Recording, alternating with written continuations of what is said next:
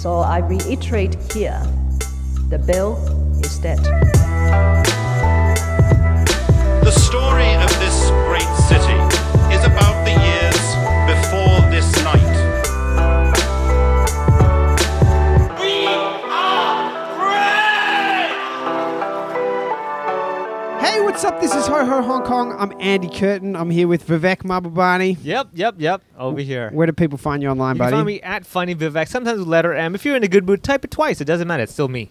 Yeah, you can find me at Andy Curtin on all of the usual platforms. And if you're enjoying the podcast, please hit subscribe. And we have a Patreon account, patreon.com/hohopod. If we get 10 more Patreons, we'll be upgrading my microphone, your microphone. It depends on who's talking more this episode. Yeah. Okay. I'm going to go with me. Okay. Now, today's guest, I have to say a huge thank you to Cassie Thomas for getting us connected with Guy Shearer. Guy, how you doing? I'm fine, thank you. Yes, here we are in Sai Kung, in a quiet little park, away from the buzz of Sai Kung. This is not normally where we record the podcast, I'll be honest with you. It's the first time in the Sai Kung Park. But Guy was a British police officer in Hong Kong from 1967 to 1997, which already people listening, anyone is going, all right, I'm in. I was still like a protein back then. Anyway. That's not what I would think of, but all right. Reincarnation, that was another life. Let's go on. So you have so many great stories, and I know because I've read your book, Accidental Prawn, which if you want a good book about Hong Kong, it's awesome. Accidental Prawn is the name of the book. On sale in all the good bookshops. Yeah, where are you? Bookazine, where do people find the book? Bookazine and Kelly and Walsh Hong Kong Book Centre. That's it, I think, at the moment. Oh, you can also pick up a copy at the Green Hub, the old Taipo police station. Yeah. Ah. I'm usually hanging at the old Taipo police station. That's my regular. No. The old one is fine. So I there's a lot of stuff I want to get into with you, but in sort of a briefer introduction, like how did you end up in Hong Kong? Like what got you out here? Well, I was doing sixth form studies in a public school in the UK, and I was in the science stream, and I planned to become a veterinary surgeon. So I managed to scrape a place at Edinburgh University, but it was 7 years and I was already put off studying. And a friend of mine had managed to do voluntary service overseas. And I thought, I'll apply for that. And they accepted me. Is that specifically police service? Oh, no, nothing to do with the police whatsoever. Oh, this is Borneo, right? Voluntary service overseas was started in 1958. As a way of getting school leavers to go and do something useful overseas, especially in Commonwealth countries, before they went on to university or some other career. And in fact, it started in Sarawak in Borneo in 1958, and that's where they sent me. And I was sent to teach in a government secondary school in the second largest town in Sarawak called Miri. And how much did that just explode your understanding of the world and what else is out there? Well, exactly. I think I'd only been as far as Norway as a child at the age of something like 9 years old, and the Channel Islands when I was 15, and that's about it, you know.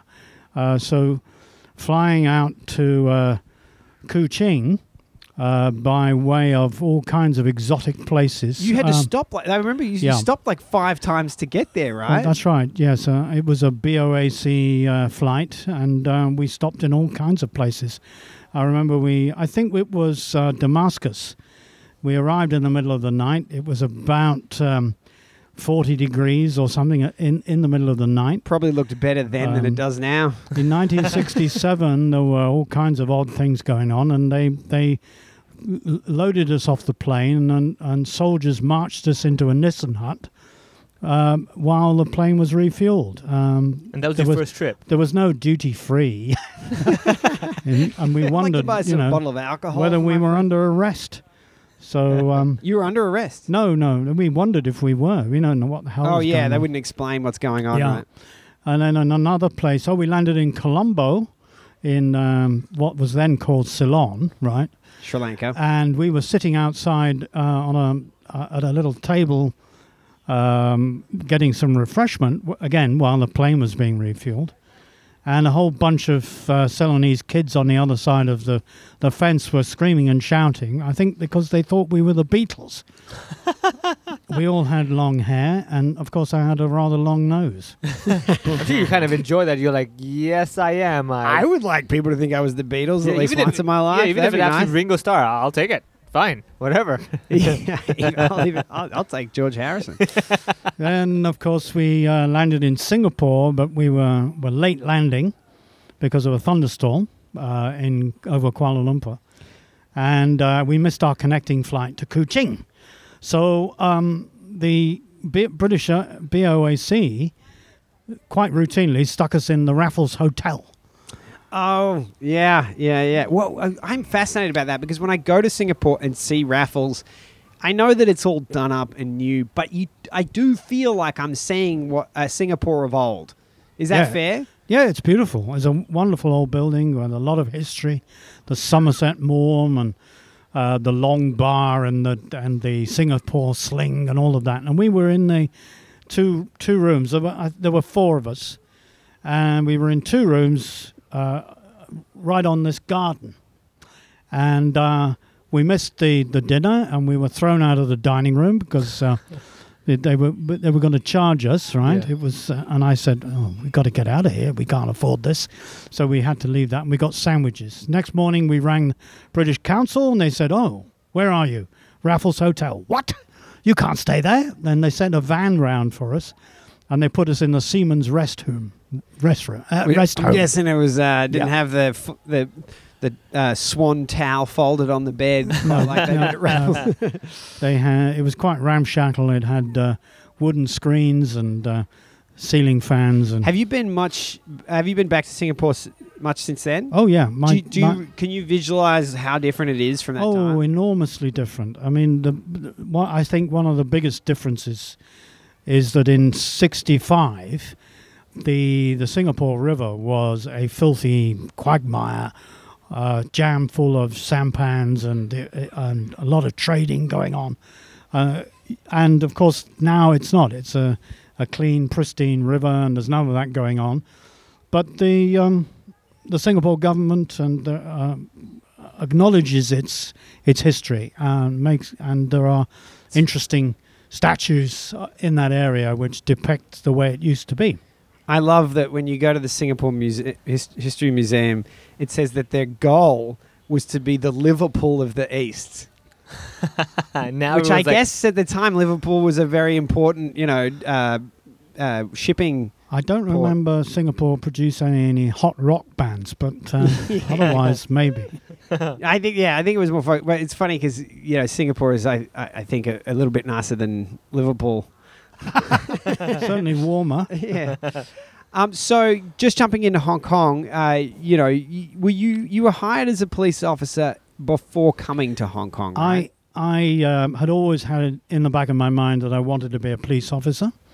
I'd looked at the army and I thought, there was nothing going on at the time in respect of wars or Northern Ireland. And I thought, you join the British Army and you'll just be training, what will you really be doing? And I thought, you become a police officer, you're doing practical work and hopefully you're, used to the community, doing something interesting, maybe exciting and certainly useful. So I, when I came back from Sarawak to Birmingham, which is where I lived, I wandered into the Birmingham City Police and they really gave me the brush off. They said, well, basically you're too short, you're short a couple of... Yeah. But I think that they didn't really feel comfortable with me, my background perhaps, I don't know. Yeah, that's true. It's kind of hard disciplining people when you have to look up. You're like, hey, you're not that short. What are you talking about? That's what I mean. You're like giants? Yeah. In those, minimum height was 5'8", and I was a third of an inch short, I think. That was good enough for them.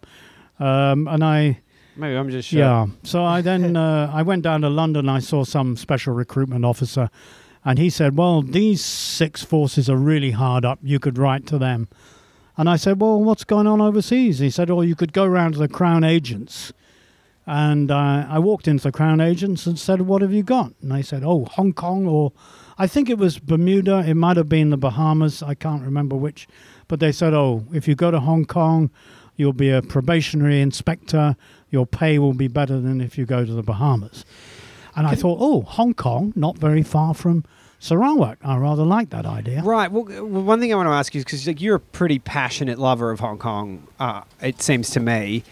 Did you, even at Sarawak, you sort of discovered that Asia had something that really fascinated you, you know, really caught your eye. Is that fair? Oh, yes, indeed. I mean, Sarawak had a very, very interesting mix of people, right? So you had Chinese, Malays, and then you had all the indigenous groups who are all fascinating. The school that I taught in had a whole cross-section of those, boys and girls all thrown into one class, 30 in a class, all getting on really well.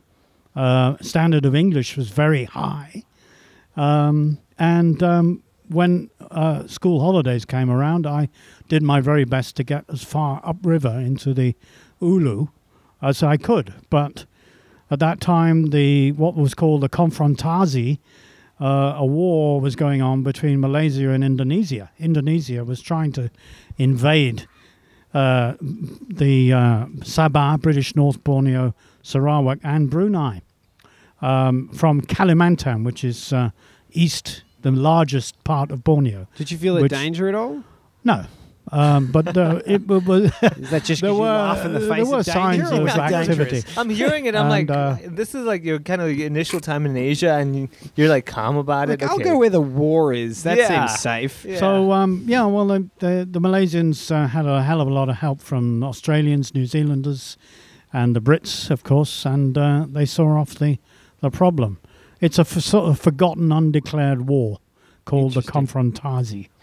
That's a great name, Konfrontasi, man. Yeah. I could do that with my girlfriend next time. We're having a Konfrontasi. Yeah. It's an undeclared war between us. Sounds adorable. We're going to have a Konfrontasi again, aren't we? Like, are there people dying at Konfrontasi? It sounds like, you know, it sounds like we can't decide on what the hors d'oeuvre should be. Exactly. I have one Konfrontasi, please. So you enlisted as a probationary inspector. That's right. Came out here. How do you remember? You must have landed at Kai Tak. Yep, we landed at Kai Tak, and we were given a fair bit to drink by a welcoming party of existing recruits, I think, then loaded into the back of Bedford lorries and carted over on the ferry, Cross Harbour Ferry, no tunnels in those days, and up Stubbs Road and down the other side to Wong Chuk Hang, the police training school. Ah. Now, in those days, it was surrounded by market gardens and, you know, paddy fields, and it was very semi-rural. Is that the one right next to Ocean Park right now? That's correct, Oh, this is bizarre. So when you go to Ocean Park now... it's so busy now. It's such a dense... Yeah, you know, so there was none of that there then. And, which makes sense. I mean, if you're going to have people practice gunshots and everything, you want to be away from where people are. We were given a welcome, but it was a very sort of lukewarm. What do you call it now? Razzing or something? Raising. Yeah, they were you like trying to, because you did it as well. Well, we did a far better job. I think. So just so you know, like when they get the new recruits in, they just try to freak them all out. Oh, and so what's the word? Raising or whatever. Yeah, so raising is what they do, like when you go to like an American fraternity and they bring them in and take their clothes off. Oh yeah, that's what happens when I went to university as well. Here, that's what they do. So, like when you, our method was basically to grab everybody off the trucks and scare the shit out of them, if I can say that. And my contribution to that was to go for one of my very long runs, and come back utterly exhausted and be yelled at by a colleague of mine pretending to be a chief inspector. Get your butt up here, shut up, you know. And then I was paraded in front of these raw recruits with hardly any hair. Did you get your hair cut? Yes, sir, yes, sir. Well, that'll teach you to get your hair cut. Otherwise, it'll be another 15-mile run, Mr. Shearer. Get lost, you know. And any any idea that they thought this might be a wind-up disappeared. and then our Canadian guy was playing the doctor, and he comes in wearing a white coat and says, right, sorry, Chief Inspector, but the lab's not available. We'll have to do the injections over in B block or something. And by that time, they'd been told to take their trousers off in preparation for a jab for some berry or something like this. And, right, no time to put your trousers on. By the front, double march. And we double them out of the building across what was virtually an open road into B block, which in fact B block was the mess. And but it was very funny watching people trying to hold on to their tackle if they were wearing the funny the thing sort is, of while this is going on, their parents are probably thinking, my child's a police. He's going to be in the police force. You're like, no, look at what they're doing. Look at what they're doing right now. No phones back then, man. I know. Nobody was saying anything. Only there was social media. Oh, man. Yep. We had a Chinese commandant, Fong Yip Fai. He was a great bloke. He had a lot of medals from the Second World War and that sort of thing. And I believe a previous occasion, they dressed up one of their local colleagues and pretended he was the commandant, and who couldn't speak any English, and then harangued them all in Cantonese. Yeah. And, they were left nonplussed. And then, unfortunately, the real commandant then walked into the mess. And they all turned around and gave him the finger and told him to get lost. And when you're all like, no, guys, you will actually have a tough time. Oh, man. So coming in at 1967 is an interesting time because at that point, corruption was pretty severe in the police force, right? Well, of course, unfortunately, we had no knowledge of that. And while we were still at the training school, we were plunged into what was called the confrontation. A spillover, not the confrontation, but it was called the confrontation. It was a spillover from the Cultural Revolution in China. And it was a left-wing insurrection, basically. And so... so people from the mainland coming over the border and causing trouble. So we were doing that for over a year. Fighting ultimately what was local terrorism with bombs, killing and maiming people. Yeah, and so there was no real policing, no normal policing, and it wasn't until after that was over in '68 that I began to realise that perhaps all was not as it seemed. Patrolling round the streets of North Point and Causeway Bay. Two little anecdotes that I just want to attach to that, which I picked up from the book, was this where they had to use bamboo poles to set off these IEDs that were left in the street, and there was one horrible story where two little kids found a bag and opened it, and both of them died. You know, There was real terrorism going on in the streets. That's correct. Yes, we had our own bomb disposal officer. But we had a lot of help from the British Army, Army technical officers who were deployed in teams, one technical officer and police officers to help him cordon the scene and all of that. But they were still overwhelmed at points. There were a lot of what we called hoax bombs. They would make up a package, write on it, "Comrades Keep Clear," and plant them in the middle of the road or the tram tracks, places like that. And they usually have to be treated as the real thing. So, but a large percentage of them were real and caused deaths and injuries. As you say, the worst example were these two little children who played with a package in a back street leading to a school in North Point. That was absolutely terrible. But as a patrol officer, if you came across something and you thought, well, no, that's really too small to be a real IED, so, I'd find a bamboo pole and stand sideways behind a lamppost and poke it. If it didn't go off, then that was fine. Well, because also it would have been a good, big use of resources and affecting, you know, traffic and everything else to say we have a potential IED. Let's get the team in, right? You had to exercise some common sense. Unfortunately, there were a couple of instances where police officers thought they could deal with something which is much larger, you know, a carrier bag or something like, or a school bag, and they tried to deal with it using a piece of string or something, and it exploded and killed them and killed other people. So, yeah. And that's what led to the ban on fireworks in Hong Kong. That's right. Well, initially they were making IEDs out of the black powder from fireworks, yeah. Mm. So that they stopped. So the moral of this lesson is if there's like a little bag on the street, don't touch it. Not if it says only for comrades stay clear or whatever. Yeah. So now I know what to do. That's the only Cantonese I'm going to learn. This is what I'm actually going to put on my bag from now on. People just don't steal my stuff. All my valuables in there. Just comrades stay away. That's actually brilliant. Perfect security over there.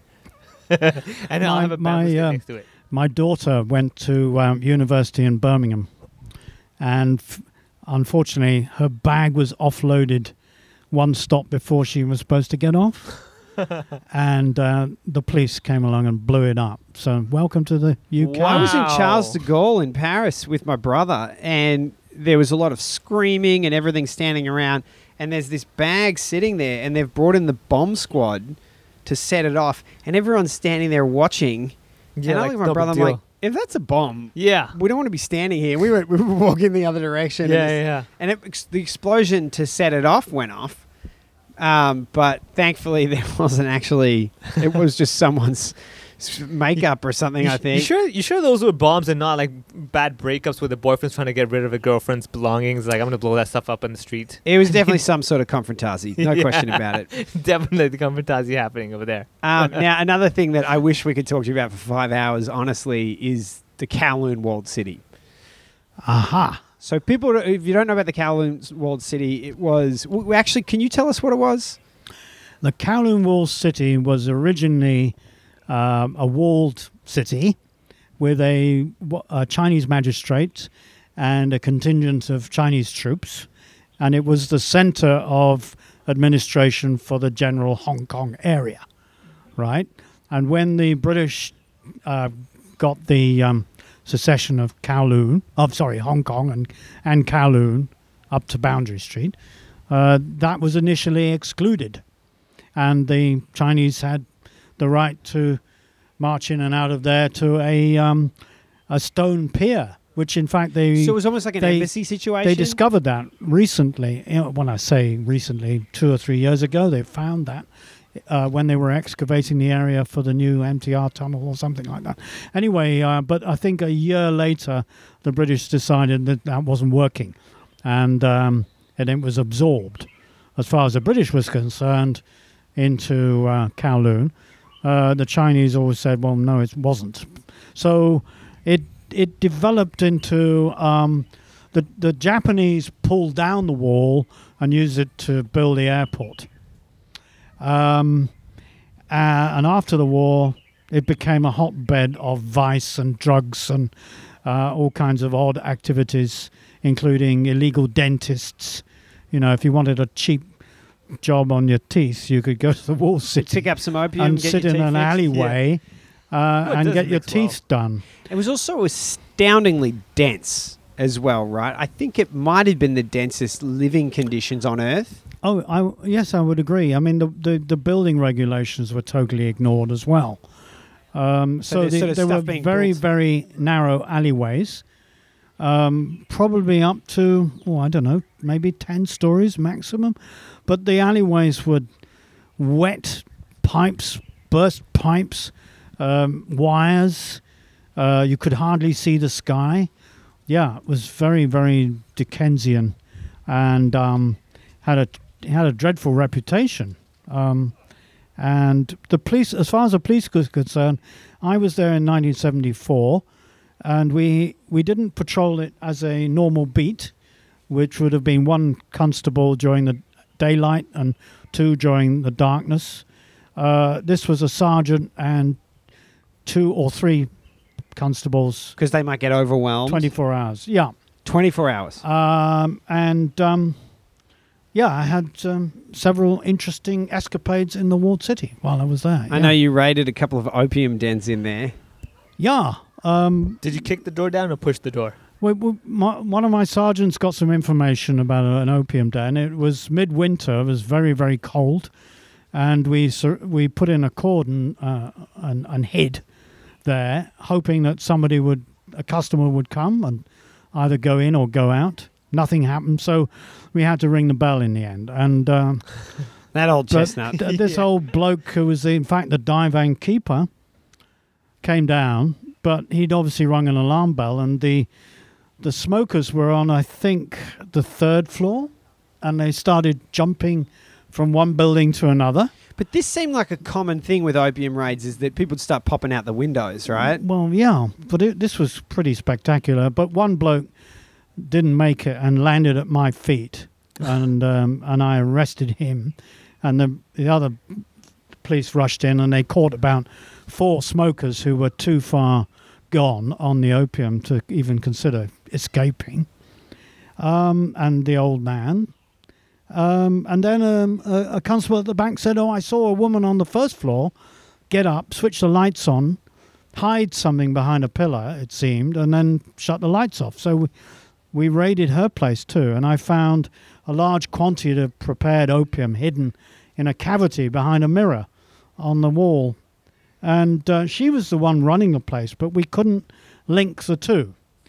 She didn't have the keys for the divan upstairs or vice versa, so we just charged them separately. One was the opium divan, and she was possession of dangerous drugs for trafficking, both the same maximum sentence of life if it was in the high court. But did she have any look, like when you see her, you're like, yeah, she's definitely up to no good, like, or did she have that comical curl in her hair, smoking? Look like a nice lady. Yeah, nice lady. Real quiet type. Exactly. Yeah. I can't really remember. She didn't kick up any great fuss. Like, but what happened after that was very interesting, because we got them back to the station. They were charged, and it seemed as if.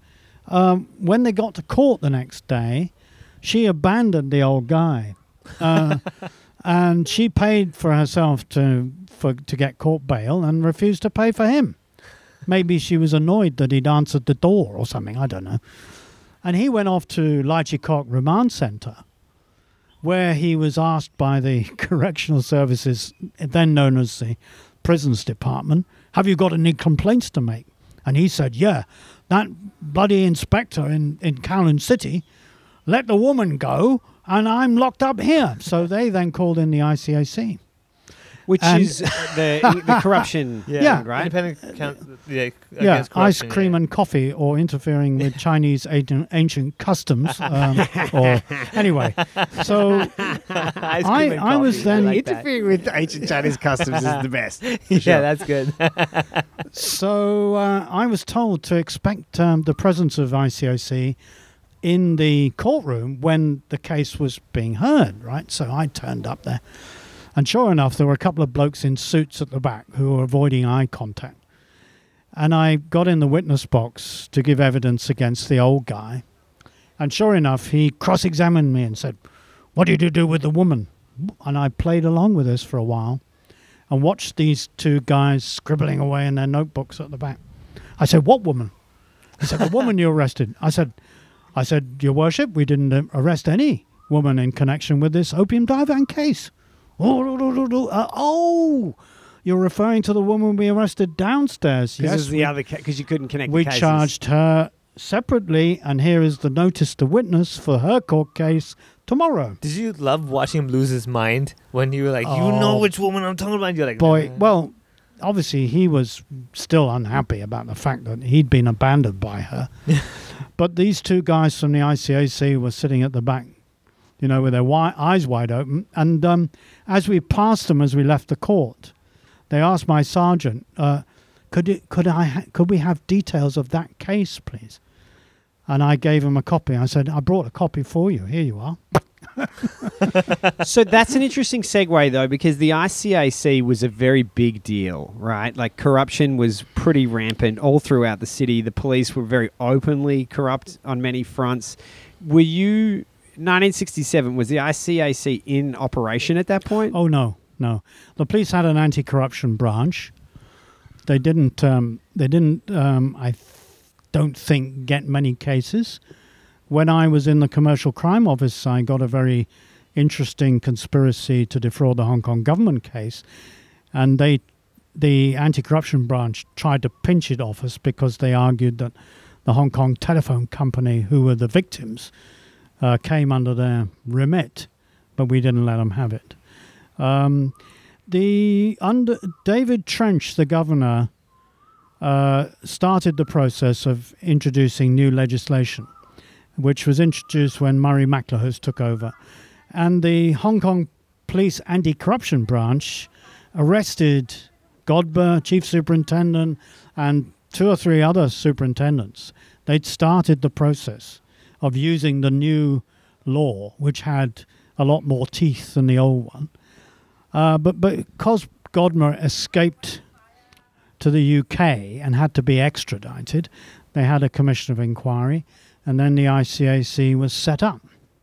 But I still feel that if that hadn't happened, the police anti-corruption branch might have done a better job, because the rest of the Hong Kong government was hardly touched, and yet there was definitely corruption in other departments of all kinds. Did you see a lot of corruption? Did you see much yourself? You knew about it, but I tended to upset people and arrest the wrong people, and I was very quickly shuffled off into the Commercial Crime Office in my second year of service. And it was, I suppose I avoided any direct contact because of that. Do you remember, like, the first corrupt act that you witnessed? Like, the first thing you're like, wait, something's not right? Yeah. Like, you come in, you're like, okay, police. And you're like, wait a second, what was that? Also, I love the idea that, like, you've got the new recruits naked marching in the outside, and then but then you see someone corrupt, you're like, well that's bringing some disrepute to the force. Exactly, yeah. They make them take their pants up. But the first time I actually saw something, I think, was during the confrontation. It stepped up in different stages, and one stage was where they instituted transport strikes. And as is the want in Hong Kong, the private sector stepped in rapidly to supply public transport. We had things called dual-purpose vans in those days, which mainly plied in the new territories between villages. They were allowed to carry passengers, and they carried goods. And they all came down to the urban area and started charging people for journeys, you know. But I remember seeing a traffic police officer at the Star Ferry with his hand out collecting a bribe off every single dual-purpose van that passed through the Star Ferry. Yeah. Wow. That's pretty... By the time, let me see now, 1979, it was all over. And from that time on, it was a very, very healthy organisation, and it was very refreshing, yeah. I mean, Mike Rouse, who we talked about, he was on the ICAC, and he said that maybe a few people got away with crimes, maybe a few people were very harshly dealt with, but just such a massive percentage of police turned it around, you know. And I think there was an amnesty as well, right? There was an amnesty for previous crimes? Yeah. The perception within the police force was that the ICAC's tactics were totally unfair and unnecessary. They would descend on a division and arrest everybody, and then try to get police officers to give evidence against their colleagues. So they rounded up dozens of innocent people just to get to a few. So this caused widespread discontent, and it ended up with a march, a protest outside police headquarters, and they then marched down to ICAC headquarters, and there was a scuffle outside the offices, and I think a glass door got broken. But the governor was very concerned about all this and decided... It was McElhose at that time? Yeah, he decided that enough was enough and gave an amnesty. So one other thing that, just to jump around here a little bit, because you have so many things I want to tap into, but you had a brief career in Special Branch. What is Special Branch? Special Branch is a British institution operated in all British territories and dependencies, and of course back in the UK. It had its origins, I think, with the problems with the Irish terrorism way back when. So it's an internal security organisation. But in Hong Kong, it was also an intelligence organisation as well as domestic security. So quite a large organisation, and it kept tabs on left-wing and right-wing communist and KMT, Kuomintang. The Kuomintang were... Did they have a presence down here? Oh, yeah. They were always trying to cause trouble in Hong Kong, you know. So there were different sections within the Special Branch which dealt with different things, and but the two major ones were the left and the right wing. I didn't spend very long there. I think I wish that I had been able to, but my health caught up with me, and I was told that I needed to go to the new territories to get fresh air. Which changed your life coming out here, right? Or did you already have a relationship with new territories at that point? No, I live in the new territories now. I was seduced by the photographs on the pamphlet that I was issued before I turned up in Hong Kong of the territories. Rural NT policing. I really wished that I could have done that, but they wouldn't post me to the new territories. They posted me to Bayview in Hong Kong Island. But eventually I did end up in the new territories. Get fresh air. That was Yeah, well, that was... yeah. I mean, fresher air. Let's put it that way. Not fresh air, fresher air. Well, and certainly in those days... Was there much pollution in those days? We didn't have... No, we didn't. Can you remember... They mustn't have had all of the reclamation that they've had now, because so much of Hong Kong Island in particular is reclaimed land. I mean, it's astounding when you see how much of it was water before. The new territories was leased by the British as a physical buffer against any threat of invasion by Japan or Russia or whatever at that time. So it was a 99-year lease. But I couldn't understand that. What protection is it? Just having just a physical buffer. Yeah, and they were determined not to interfere in any way with the way of life of the new territories. But then, of course, approaching 97, the private sector got nervous, and also we needed to be able to expand. So the British talked to the Chinese, and the Chinese said, yeah, go ahead and develop it. So they then built all these new towns, which have been very, very successful. Yeah. But when I was there, of course, we didn't have much of that at all. And I was... just villages, right? Commanding the village patrol unit, which used to be called the Village Penetration Patrol. A very sort of 50s name, which caused some amusement, because these police officers would go on four-man, four-day patrols, and they'd stay over in villages. And it seems that quite a few of them formed liaisons with village ladies. Too funny job.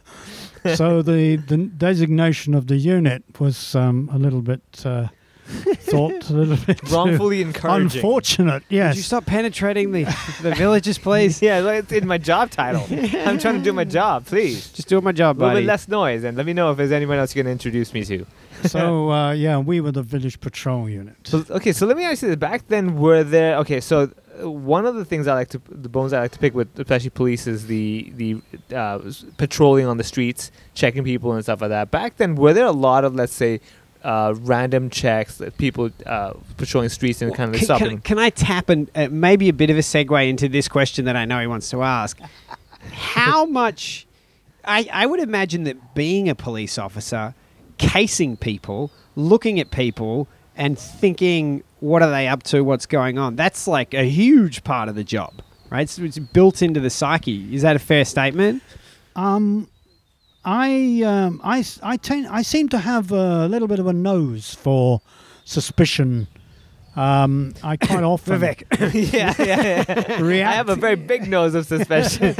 I quite often reacted to something I saw and got lucky. Quite often.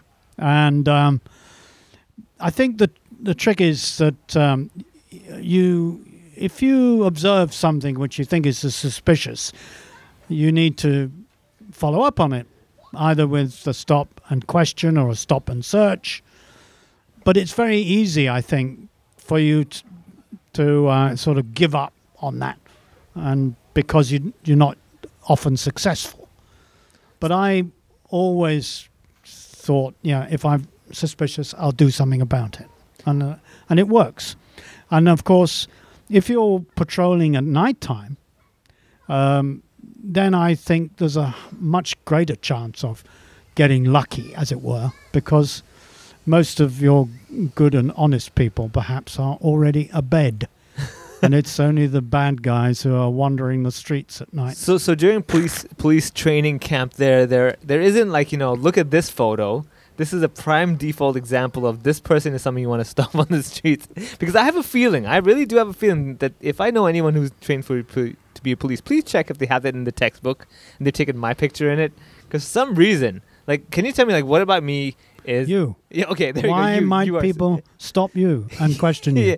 Yeah, when I said, what about me, you and you... Is it anything to do with the fact that you look a little bit like Osama bin Laden?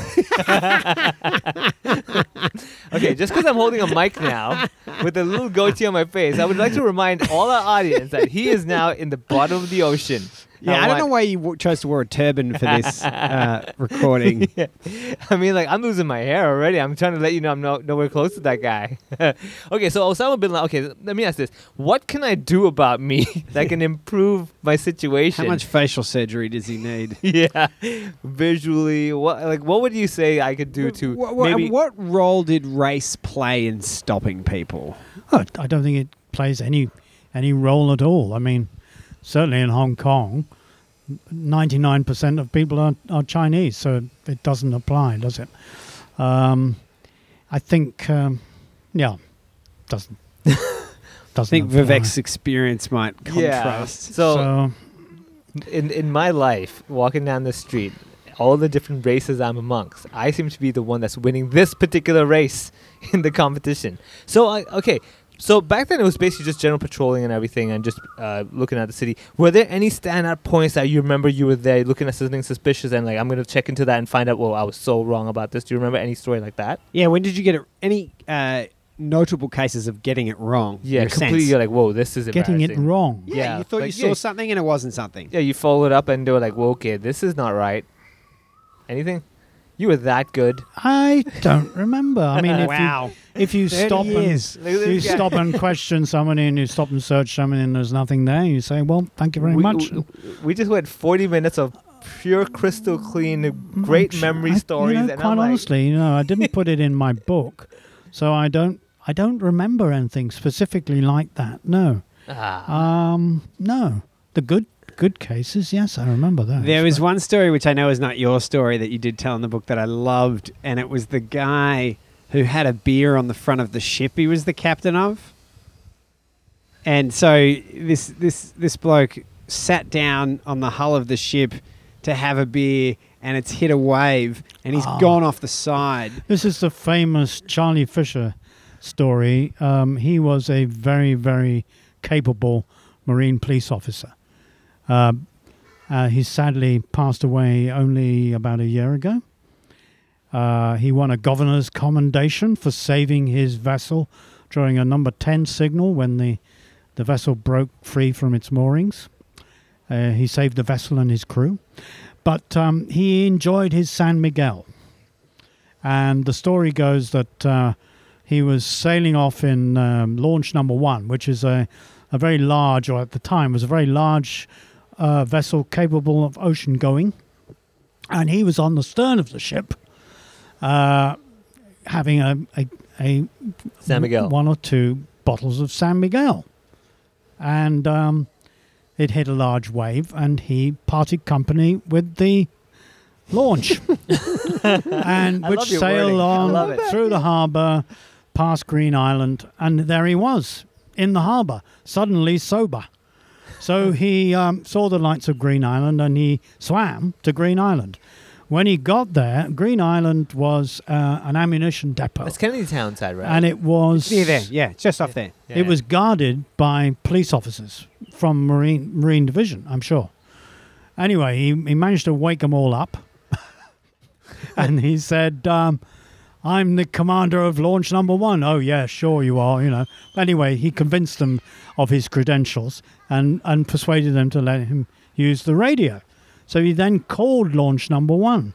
Now, I don't know whether you have a helper at home, but, you know, you call home perhaps and say, I'm in trouble. Vivek. Oh, no, sorry, Vivek not here. Oh. Vivek's gone to the office. No, I am Vivek. Yeah. Right? Same thing happened to him. This is the launch commander. No, launch commander off watch. Can't talk to him. I'm the launch commander. Come back and get me. No. Mr. Fisher off watch, can't disturb him. You know, it took him. Yeah. Eventually, they came back and got him. Yeah. Amazing. Oh man. And a couple of other, incredible stories. The you were one of the first responders for the Poshan Road landslide, which is alleged, a big incident that happened in Hong Kong. And you even rescued, a boy, Jules, I think it was.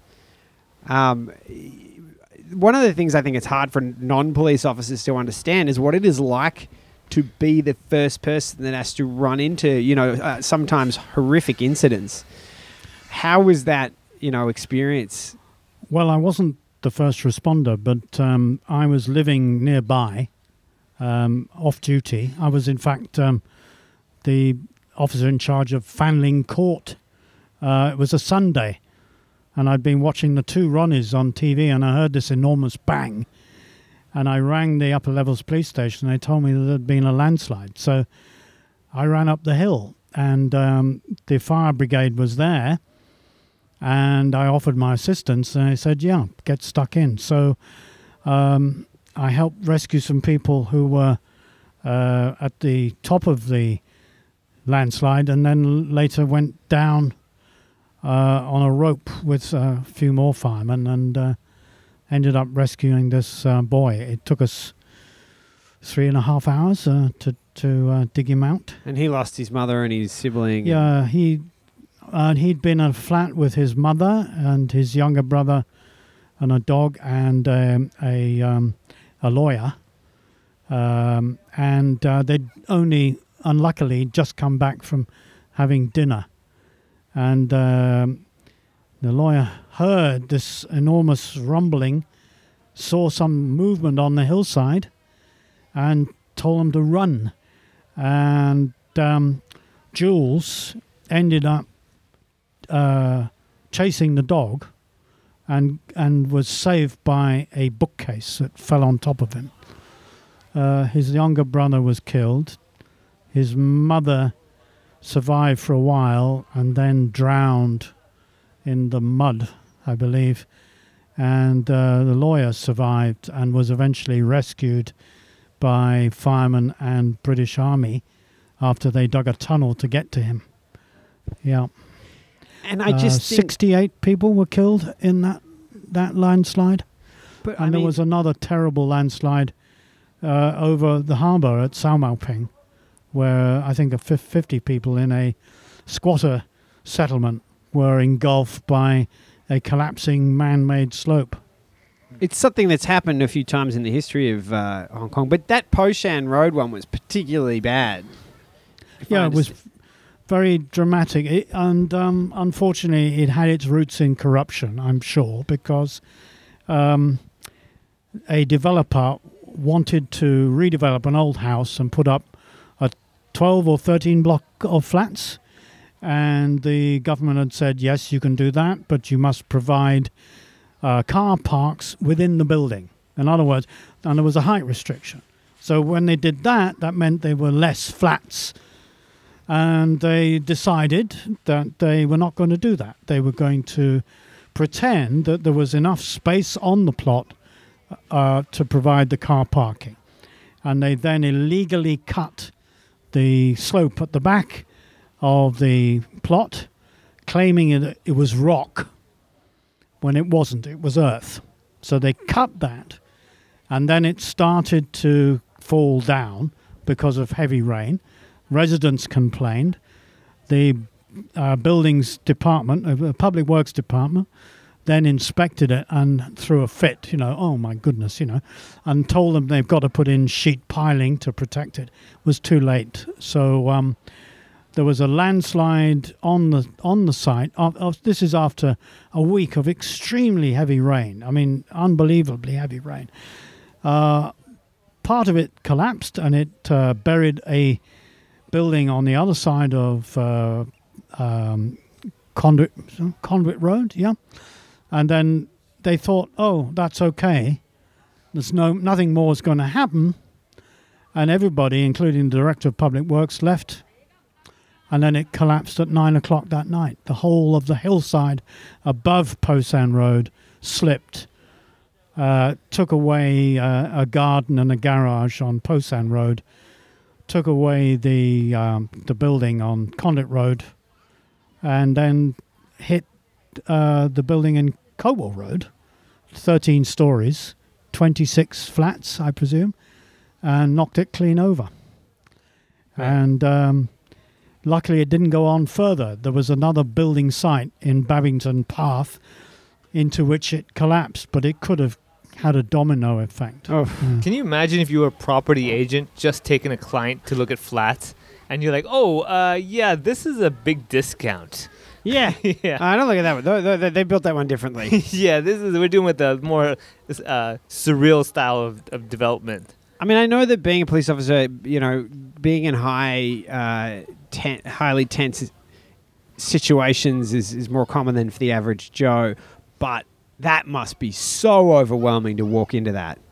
I mean, do you remember just seeing it when you first got there? Yeah, it was pretty awful, but there was obviously a job that needed to be done, and but I remember for weeks after the smell of the mud and what was mixed up in the mud, sewage, gas, everything else was unforgettable, still remember it today. Pretty awful. But I'm pretty convinced of the basic reason that happened. So just to lighten it up a little bit, you were involved in the first rally in mainland China, I think, right? Well, it was the Hong Kong to Beijing rally, which I think ran for about 4 years, and I was involved for 2 of them.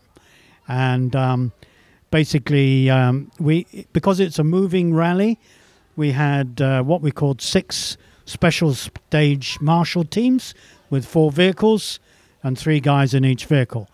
And those included a doctor, a paramedic, a radio technician, and a motor mechanic.